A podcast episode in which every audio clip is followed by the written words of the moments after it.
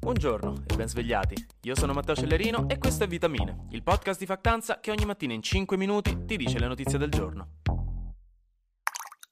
Ieri è iniziato il Consiglio europeo, che è un organo in cui si discute di calcio, di quale sia il Power Ranger più forte e di che direzione deve assumere una delle istituzioni internazionali più importanti al mondo. Insomma, discussioni da sdraio della casa di campagna. I vari leader europei sono andati lì per discutere di massimi sistemi, una specie di enta consulta di Bruxelles. Anche Draghi era lì e infatti prima di andare aveva dovuto vedersi approvata la risoluzione di maggioranza dal Parlamento, con cui la maggioranza politica italiana ha convenuto sulle linee da seguire e da presentare poi al Consiglio.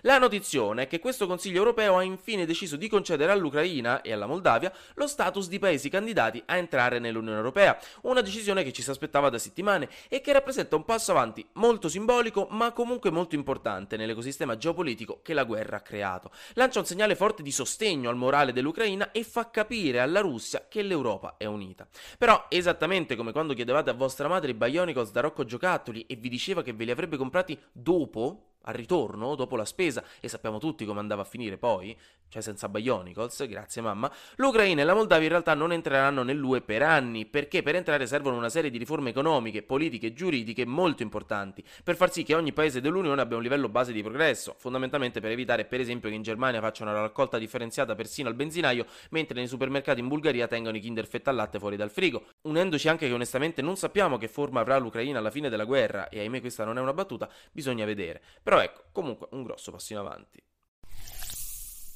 Rubrica Tuvo fa l'americano. Dopo aver fatto i primi passi per approvare una bella legge per regolare le armi da fuoco, gli Stati Uniti hanno detto eh no, Abbiamo guadagnato troppi punti civiltà, serve qualcosa di oltraggioso perché non esiste che si inizi a parlare di noi come dei paesi scandinavi, maledetti biondi, che Dio benedica l'America. E quindi la Corte Suprema ha dichiarato incostituzionale una legge che durava da decenni a New York per cui per portare le armi nei luoghi pubblici serviva una licenza per dimostrare un motivo valido. Per la Corte questa legge viola il secondo emendamento, quello sulla libertà delle armi, e quindi ora un po' tutti a partire da Biden si sono detti delusi. Poi la Food and Drug Administration ha vietato la vendita di Jules, e che per chi non lo sapesse le Jules sono delle sigarette elettroniche strafamose tra i giovani americani roba che l'Aicos è la pipa di nonno in Italia.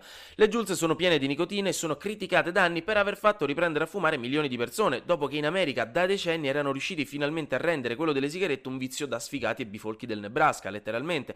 Fondamentalmente quindi si tratta di un'ottima notizia, visto che ricordo a tutti che il fumo è letteralmente un vizio fino a se stesso. Fumiamo solo perché abbiamo fumato la prima sigaretta e la nicotina ci ha reso dipendenti, non ci sono altre motivazioni, quindi smettete di fumare. Infine Brad Pitt ha detto che forse a breve si ritirerà dal cinema, si sente alla fine della sua carriera, una notizia onestamente devastante che viene da un'intervista a GQ Magazine, anch'essa degna di nota, perché su internet la gente è impazzita per le foto che gli hanno fatto perché in copertina sembra letteralmente che Brad Pitt sia morto. Ovviamente vi metto le foto in caption così vi fate un'idea. Ieri poi si è tenuto il vertice economico dei BRICS, un acronimo che sta per Brasile, Russia, India, Cina e San Benedetto del Tronto, Sudafrica.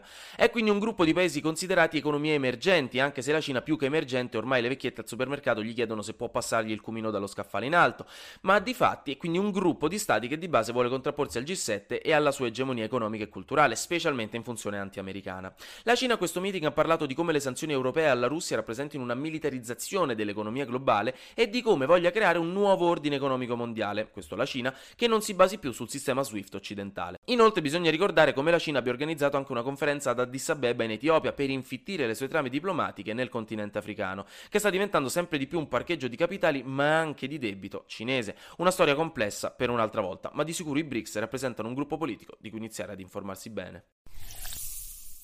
Gnom. Flash News. Degli scienziati hanno scoperto in una palude in Guadalupe. Mm, Com'è sonoro? Palude in Guadalupe.